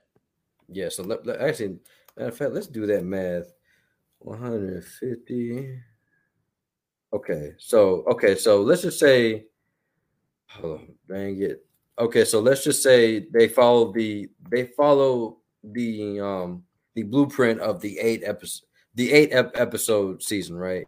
Yeah, Gotcha. so okay so that's um 40 that, that's so that, that that's 40 so 100 oh shoot okay oh my god but that's if they follow the eight episode format which i think they might go a little bit they might go with six episodes maybe i would go with six just me Might even do I'll go- ten. oh, that's the thing though you stretching at that point Might even do ten. I uh, to me, I don't necessarily know what like. it- to me, it all depends on what story you want to tell because like Six is uh unless they're like really long episodes, that's uh you're gonna have a lot of story to tell in six episodes, and especially if you're introducing like all these nuanced characters in the vault, you might want to give some of those characters time to breathe. Right. Well, why did Roddy give me ass? I'm looking forward to it just because me as being a Fallout fan, I've been waiting to see. Um, I've been waiting to see this. I've been waiting to see this on the big screen for a while now. Okay. Not yet on not yet on the big screen, but small screen will will, will do. Yeah, for sure. So a little bit of a subject change here. So what are the games, let's say in the next three weeks, you're going to be playing? Next three weeks, okay. I'm, I'm, I'm gonna go ahead and hit up my franchise of Madden. Okay. Saints Saints Row. Okay. I'm def- definitely gonna be playing that. And um uh right now I'm I'm on my I'm on my Resident Evil kick, so I'm going playing through the ones that I've missed and replaying some of them. So like gotcha, gotcha. Oh yeah, man. Uh because I don't think nothing's really significant that I know is coming out in three weeks besides Saints Row. Um, probably some indie games. I might. Ch- I've been meaning to check out that um, Dusk Falls game on Game Pass just because As I Dusk like. Falls. Yeah, I kind of like games like that. It's kind of like narrative based and whatnot. So I'm probably gonna give that a try. I want to play The Quarry so bad because it it got that cheesy B movie horror feel that I just love. And it's from the studio that did Until Dawn and Mhm. the um and the uh, House of Ashes anthology, which I think are excellent narrative based games. I've just liked games like that and Detroit Becomes Human. I'm waiting for the, that studio that did Detroit Becomes Human and Heavy Rain. I'm ready to see their next project, to be honest. Oh, that that next project's a Star Wars project too. Ooh. Yeah, See- that's supposed to be like a very narrative, like Star Wars based project. Similar, kind of similar to Knights of the Old Republic, but more in their like gameplay style Yeah, is what it, what because- we were told. Yeah, man, because I played um what you called uh what's that game called? Uh Detroit Becomes Human Yeah, a couple I years ago. Mhm. I a couple years ago, and I was so like, cause me, I'm an aspiring filmmaker, and just seeing that, like, bro, this could be a movie. I'm legit playing a movie right now. Oh, it was good. And- It it was Yeah. really good. I will say that like I I don't necessarily know if Detroit become I like Detroit become human grabbed me as much as like Heavy Rain did because Heavy Rain like completely Oh, sucked me in. Oh yeah, Heavy Rain completely completely sucked me in, and I played that game multiple times to get the multiple endings. Yeah. Yeah. I'm going to be my homework assignment for for this coming up week. We just um we just got a new game called Roller Roller Rollerdrome. Have you heard of it? I have not is that on Game Pass or that PC? No, no, it's um it's actually a PlayStation exclusive. It's another Oh, PlayStation exclusive, almost akin to like a Stray or like a Sifu. okay. How was Stray? Because I saw Stray, but my PS5's out of commission, so I haven't been able to play it.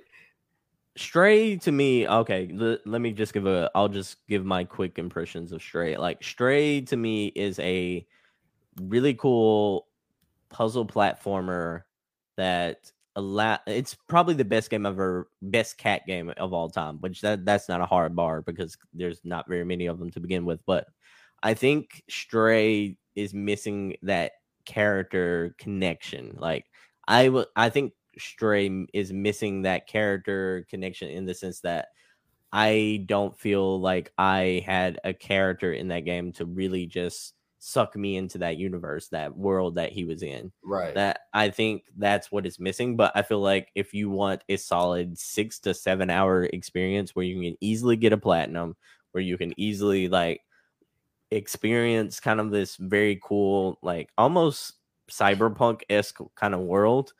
It's a beautiful game, but the, like I said, there's no none nothing really compelled me to keep going forward and keep going forward. Like it has no repeat, no replayability really. It has ah, very little action, um, very little like suspense factor. It is a little. It's just more so like a stealth pl- puzzle platformer. And if that's none of those are your jam, you're not gonna like this. But if you do want to try out something that kind of feels almost a it's almost like a puzzle platformer version of Sifu to where you can still tell it has polish to it. It's made by a really cool studio. You can tell the studio did a very fantastic job with the game. But this game is not going to speak to everyone. It is going to speak to only those people who really care about that genre or who really care about cats. There's no in between. Okay. Okay. Well, you But- know. But if you have PlayStation Plus, you should definitely I'd check it out. I mean, you can beat that in uh, one sitting. Okay. so one- sitting? I, I might yeah, I mean, you maybe two if you do like two three hour sessions. Okay. Now, oh, yeah. Easy I platinum though. Easy platinum. okay. Yeah, like I'm I gotta get my PS5 back, man, because Mhm. some of these games starting to come out. But you, I- I think you need to check out Rollerdrome. Roller Drome is uh, another indie game that eh, that came out on August 16th, two days ago, and it is um um. Did you play the Tony Hawk games back in the day? Oh yeah, I did. Did you like them? Oh uh, yeah, yeah, I, I did. Imagine Tony Hawk, but a shooter. You're skating around, and to earn your bullets and earn your like rockets and stuff like that, you have to perform all these cool like tricks and such like that. The objective is to take out all the enemies on the board, but you have to do it in this cool like stylized way because you have to keep reloading by doing tricks. And all the same time, you, it's complex enough to where like you have to aim and shoot while you're actually skating around and doing all these tricks. It is very fun and it's very pick up and play addicting. Like I've only played two hours of it, but I because I've once again I'm like stuck on Cult of the Lamb. But it is very much I my first impressions of Rollerdrome are very good. I want to actually spend time and dive into it. Now the soundtrack is not quite as good as Tony Hawk, but I do feel like it has a lot going for it. It's one that if you see this on a deep sale on the PlayStation Store, I'd highly recommend you checking out. Yeah, man, I might check it out, but like I said, I had to find time to get that PS5 fixed. Wait, eh, do, do any of y'all know how to solder HDMI ports back to PS5?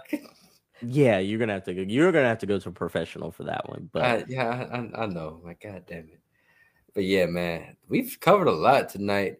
Yeah, oh, for sure. also, one last thing. Uh, there's a Tinder swindler of video games out there. so tell me more. I read this story. So basically, this chick, which hey man, y'all need to hire her for y'all marketing department.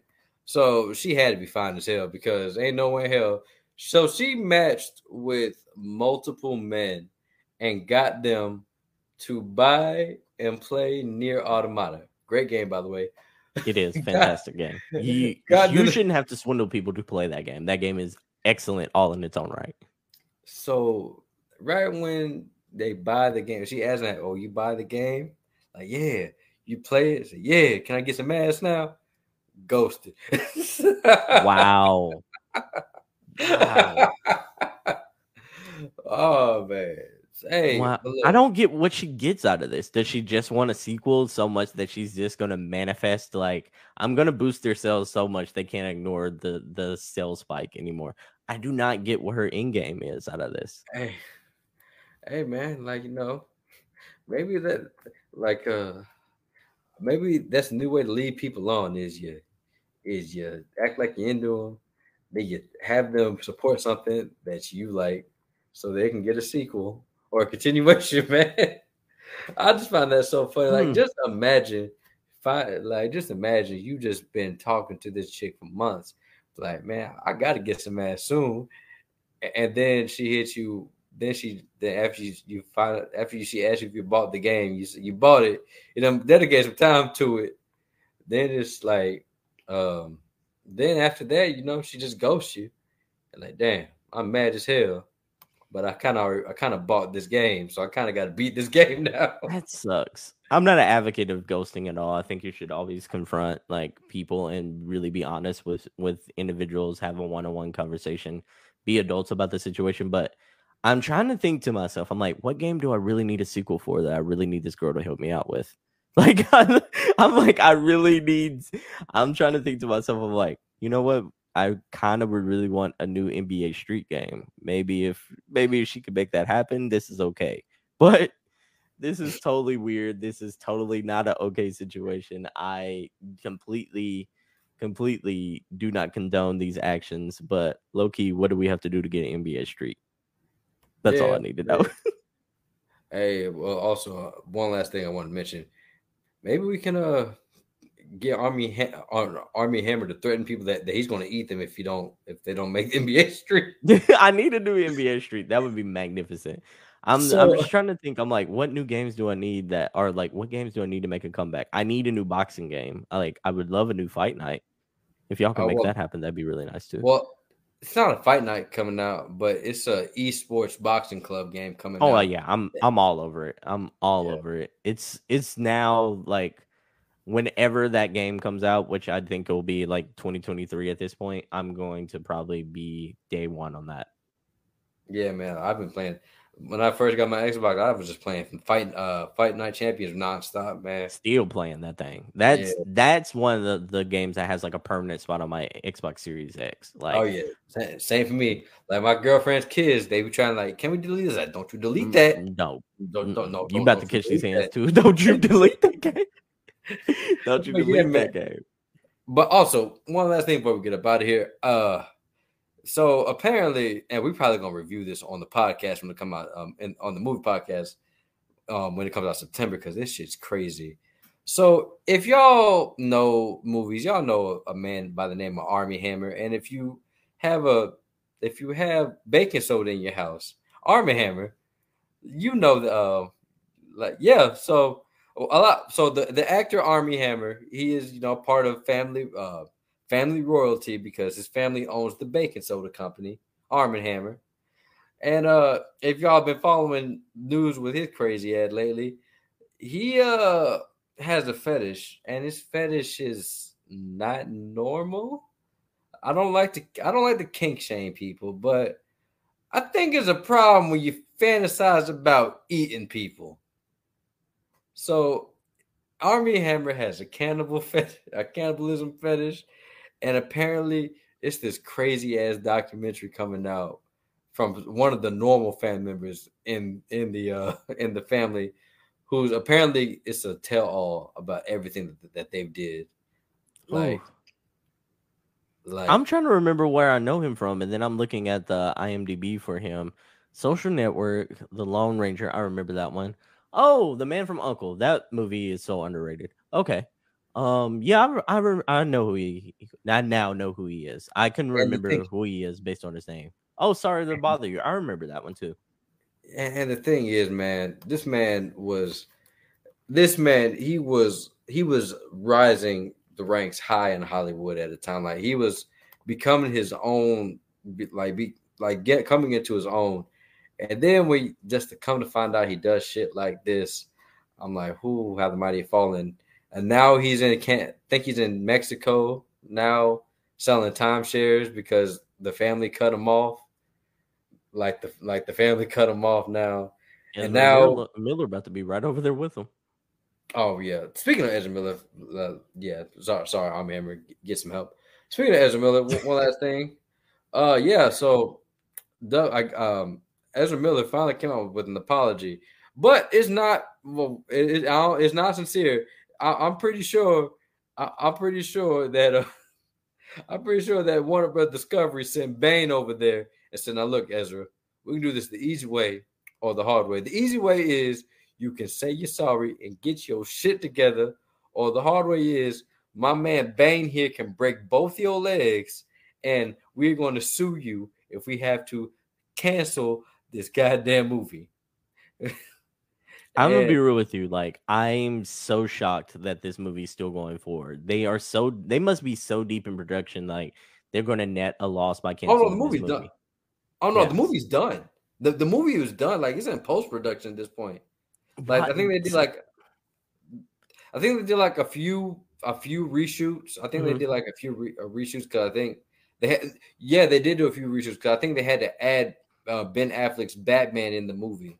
Okay. So, So the only reason I can think that they're going forward with this movie full steam ahead, and I do think if this is the case, I think it's a valid reason. I think they're going with this because they are so determined to try to do that Flashpoint paradox story where he basically reboots the whole DC universe. Yeah. So Yeah. I think yeah, and they need that to happen so bad. Like I I almost would condone still releasing this movie if it re- if it like reboots all the the DC movies going forward. Like we need new DC, we need a new DCEU. We need that so bad. Uh, and I'll, and also don't don't call it this new universe DCEU. Just call it DC Universe. Like just be straight. Just call it DC Universe and make it all connect with one another. Please just make it all connect with one another. Start off with one, two, three characters in your phase one and let let's lead up to Justice League. Do not start this shit off the same way you did last time with Batman versus Superman or like any of that stuff. Just let's lead up to that slowly but surely. Copy Marvel. I love copying things. Copy things that work. We should do it all the time. Copy Yeah. Marvel. Just do it. I don't care if it's the exact same thing. I'm gonna watch that thing. We're we're gonna appreciate it. If Batman is the exact same movie as Iron Man, we will not care. We'll be appreciative. You're at least building the universe. Yeah, man. And then plus Batman, you just can't go wrong with Batman. Like the Mm. Batman with Robert the Robert Robert Pattinson Batman. I whew, I love that movie. But I think it's a also good movie. yeah. Yeah. Also, another reason, reason number two, why they're going through this movie, y'all. This movie cost three hundred million dollars. Y'all, if, if we spend three hundred million dollars on anything in the world, we're still we're going to want to see our money's worth, or at least recoup some of that. Boy, uh, that WB frog threatened to beat Ezra Miller's ass if he didn't if he didn't leave. Like he, I'm pretty sure they told him you even got to mean it. Just say sorry. Like the Mhm. thing about the thing about people, I don't think I want to hear is an apology. And look, I don't think this movie makes three million, three hundred million in the box office though. I'm um, okay. So I'm I'm gonna put a poll in the Facebook group Okay, for Brang Da Popcorn because I want to see because I want to see I want to see the answers. I want to see how many y'all bullshitting because I'm gonna The- watch it still, by the way, but Yeah. I don't think it makes three hundred million. oh oh look I'm gonna tell you right now. Oh y'all y'all can blast me in the comments or whatever. I don't give a damn. I'm seeing this movie regardless. As Mhm. long as the only way I'm not seeing this movie if it come out that Ezra Miller is on his Roman Polanski's tip. That's the only time I've got. But other than that, like, like I'm seeing this movie. I like. I'm. I'm sorry. I'm a huge Flash fan, and I've been waiting to see a Flash movie for years. And shit, at this point, this is gonna be his last movie anyway. So Might next as he gonna be next he gonna be in the movie with Kevin Spacey. Yeah, like the, I don't the way his career necessarily. come- way- That's so the funny. way the way that he going uh he gonna be in uh, what's the movie that cheap ass movie that that Kevin Spacey doing like going straight to I know what you're talking about. It went straight to DVD. It- to me, like they're going to be like five or six, um, like untouchable Hollywood people, and they're all going to be in a movie together. Like, and it's going to be like a bootleg Expendables movie. It's going to be like Ezra Miller, Mel Gibson. It's going to be, it's to be like all these guys that Hollywood won't. Mm, Dane Cook. It's all like all these guys that Hollywood won't touch anymore. man. Look, I, I just yeah, man. I'm still gonna see the Flash movie, but I'm gonna put a poll up because I want to see how many of y'all bullshitting. Yeah, I love sure. y'all. I, I love y'all, but if y'all saying that y'all not gonna see this movie, I know y'all bullshit. Oh Uh, yeah, for sure. They they they're full of shit. Cause I Black Adam looks worse than this. It looks worse than this, and I'm still going to see Black Adam. like I said, I'm a I'm I'm a DC bitch, man. I I look good. If I had to, I would sell my ass for some Batman. I, I'm just. I'm just, I'm just, I'm just being honest, man. I'm, I will sell my ass for some Batman. I'm gonna sell my ass for some Batman. I love Batman that much, okay? Oh wow, that's funny. that's funny. You were a real one for that one. You were a real Hey one man, that Uh, someone gotta take one for the team, man. Yeah, for real. God damn, God damn it! If not me, then who? Sebastian, who? Take one for the team, man. I'll, I'll enjoy the fruits of your labor for sure. see, see, while you're out there enjoying the latest Batman and Flash movie, just know that you that your friend the neighborhood Jason, he gave up just a little bit of ass, just so you can Took one for enjoy the it. team. Took one Just for so the you can squad. enjoy that DC goodness. but yeah, man, that's what, I just want to talk about. Like at this point, I was like, this man is crazy. Like he is trying to have a Mortal Kombat with all of Hawaii. He has a compound with a cult, children chewing on bullets. And now the fa- apparently the family's missing now. So it is way crazy, uh, insanely crazy. So, ladies and gentlemen, I think this is like this is a crazy movie. I hope this reboots every single thing that DC is doing. I don't give a damn. Like Wonder, we need a new Wonder Woman. We need a new Superman. We really need everything to be wiped clean and to start fresh, start new, start new. So, hopefully, we get some some clarity and some good, you know, a good revive going forward. Yeah, man. And like I said, I never really had a problem with the actors it was no, just the they're, content, the content. They're good actors. Yeah, man. Because I'm not gonna lie, I kind of want to rent out a theater and just play the Snyder Cut on a big screen, just so I can like just have a theater full of people and experience that. Because that so many moments in that movie, I feel like were cinema cinema moments. Like mm-hmm. when Superman came in saying they're not impressed, that would have got to pop out the crowd. When Wonder Woman had that badass fight with Steppenwolf, that would have got to pop out the crowd. Even though y'all don't like Ezra Miller, y'all can't say that him running back in time is a top three comic book movie moment. Like, oh, I top three. I, yes, I've been waiting all of my life to see the Flash Ooh. reverse time. I've been waiting my whole life to see the Flash reverse time, and I finally got to see it in a movie that don't really fucking exist at this point. Hmm. Like like and Snyder fans, fuck y'all because y'all crazy. Y'all review bombing, y'all review bomb Godzilla versus Kong, threatening execs. So calm your ass down. Look, you got we got the Snyderverse movie, okay? We got the Snyder cut. Just just chill out. Yeah. I'm still just amazed. Top three? That is yeah, insane. Yeah, Ooh, man. the like, snap, the like said, them coming back in Endgame. I'm thinking like Ooh, there's so many good ones. So many good ones.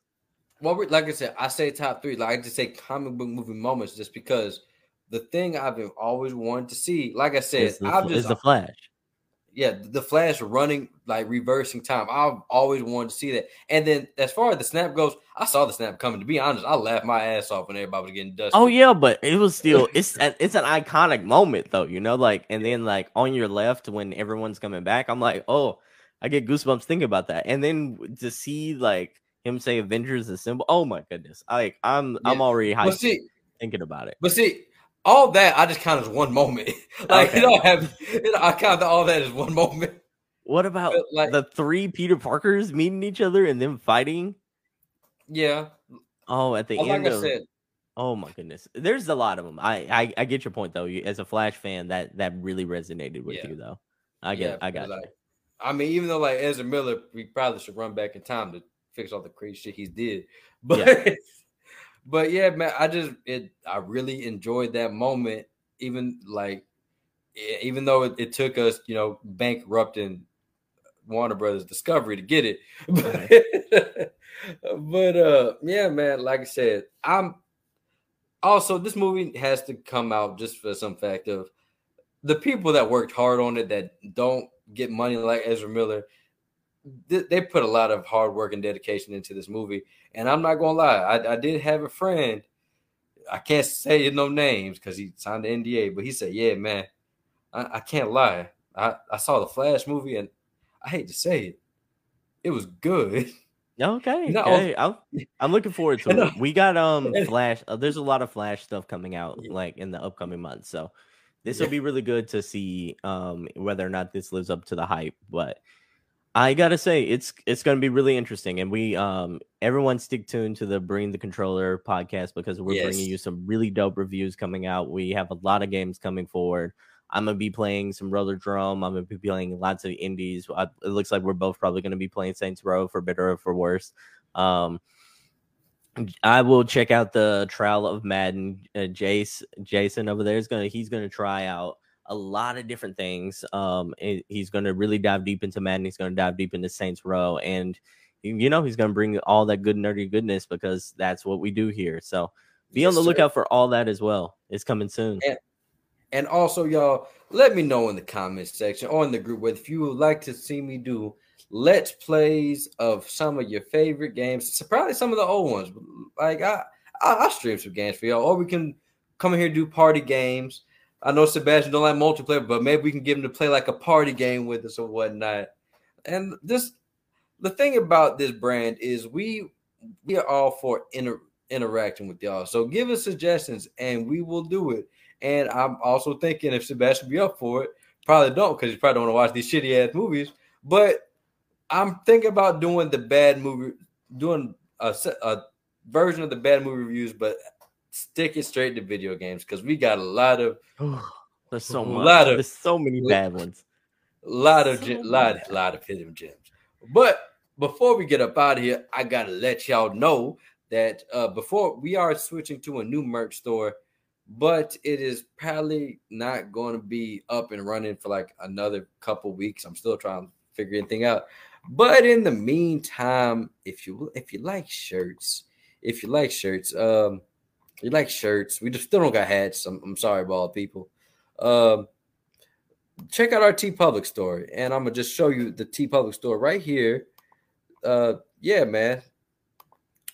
As you can see, T our TeePublic store has all of has our three logos. We have the red and blue logo the red, blue, and white logo, the red logo, and then you know the brand popcorn logo. Also, um, so just gonna check it out. Y'all want to check it out with me? Look at that. Looks so oh, it's just so nice, so pretty. Looks lit. Yeah. And oh, look, you can get different, um, different, different you know, colorways different, for it. Different colorways. You got that charcoal heather. Don't know why didn't know why it's called charcoal heather. Got that red heather. Uh, probably looks better on on, on the all black. But, I think uh, I like the charcoal a little bit more so than anything else. Yeah, and right now for next thirty hours, you get thirty percent, thirty five percent off. So fourteen deal of a deal. And look, man, we got we got coffee mugs, so you can just taste that goodness. You got the brand, the controller sticker, the hoodies. We got all that on the store. And y'all, I've ladies and gentlemen, we, they're absolutely killing it with merchandise. Absolutely yes. killing it with merchandise. There's stickers, there's hoodies, there's t-shirts, there's mugs for your there's mugs for your malt liquor, everyone. It's you can't go wrong. So please check out the Brang Da Controller merch store because you will always get the quality items that you want to support your favorite podcast. Yeah, man. And also another thing, if you guys want to, if you you guys want to uh, turn in designs for us, and I can see what I can do, make that happen. Get probably uh try to I'll probably try to get a little commission for you guys if you do if you do bring in some of us because I had some had some ideas. I'm run by Sebastian. But yeah, y'all, y'all can find us on the link tree on our link tree um, link tree slash Brang Da Popcorn, where all of our social medias or whatnot. Uh, think about starting up a pay, a patron a, a, a, Patreon, but I don't know what to do for y'all because I want to. If I'm going to do Patreon exclusive content, I want to make it worth y'all's while. But Sebastian, before we get up out of here, where can people find you at? Ladies and gentlemen, you can find me on at Sebastian23, spelled Sebastian with a C and with a O at the end. 23, smack it right down at the middle. You can find me on that on all the social media platforms, as well as all your favorite podcast services. I'm also the host of the Pro Nerd Report, the nerdiest. Uh, we bring you that sweet nerdy news that you need to know about. I'm doing reviews over there. We also have some really cool indie studios that we are interviewing. Keep on keep on the lookout. We're interviewing a consultant and one one of the prime people who wrote for Sonic the Hedgehog the movie. So that that's coming up. We also have some really cool um, esports people who are really coming on. They're talking about Evo and their experiences with their with that, and we got some great video game reviews coming on that channel uh, on that podcast as well. So that is the Pro Nerd Report. You can find that on all your favorite podcast services. Also, you know, you, you can just hit your boy up on all the socials. If you have any questions for me, just let me know. I'm also a part of the new Facebook group for the Brang Da Popcorn group. So y'all got any questions? You got any critiques? You got any like video game stuff you want to talk about? Hit me up. Your boy's always open. Yes, sir. And y'all go check out that man podcast because that man be getting me through my work day. That man be getting me through my work day. So I appreciate you, sir. I appreciate you. Thank you, thank you. No, I unlike the brand of popcorn. I I don't have a I, I don't have a slogan for to controller. They're still in the works. I, mm, I'll think I'll think on that. I'll troubleshoot Yeah. it and I'll I'll throw some stuff out there for you. In the meantime, y'all, I guess one up. Uh, that's been that's been all y'all. And like I said, just uh, just always just come chill with us. We're gonna try. Me and Sebastian busy also. We're trying to find a set a set day so y'all can look forward to us that set day, and then we'll let y'all inform y'all if anything changes. But in the meantime, y'all, I think we up out of here, man. Yeah, it's time to eat. Get a, get a late night munchie session in. So holla at your boy later. Peace All out. right, y'all. Peace out.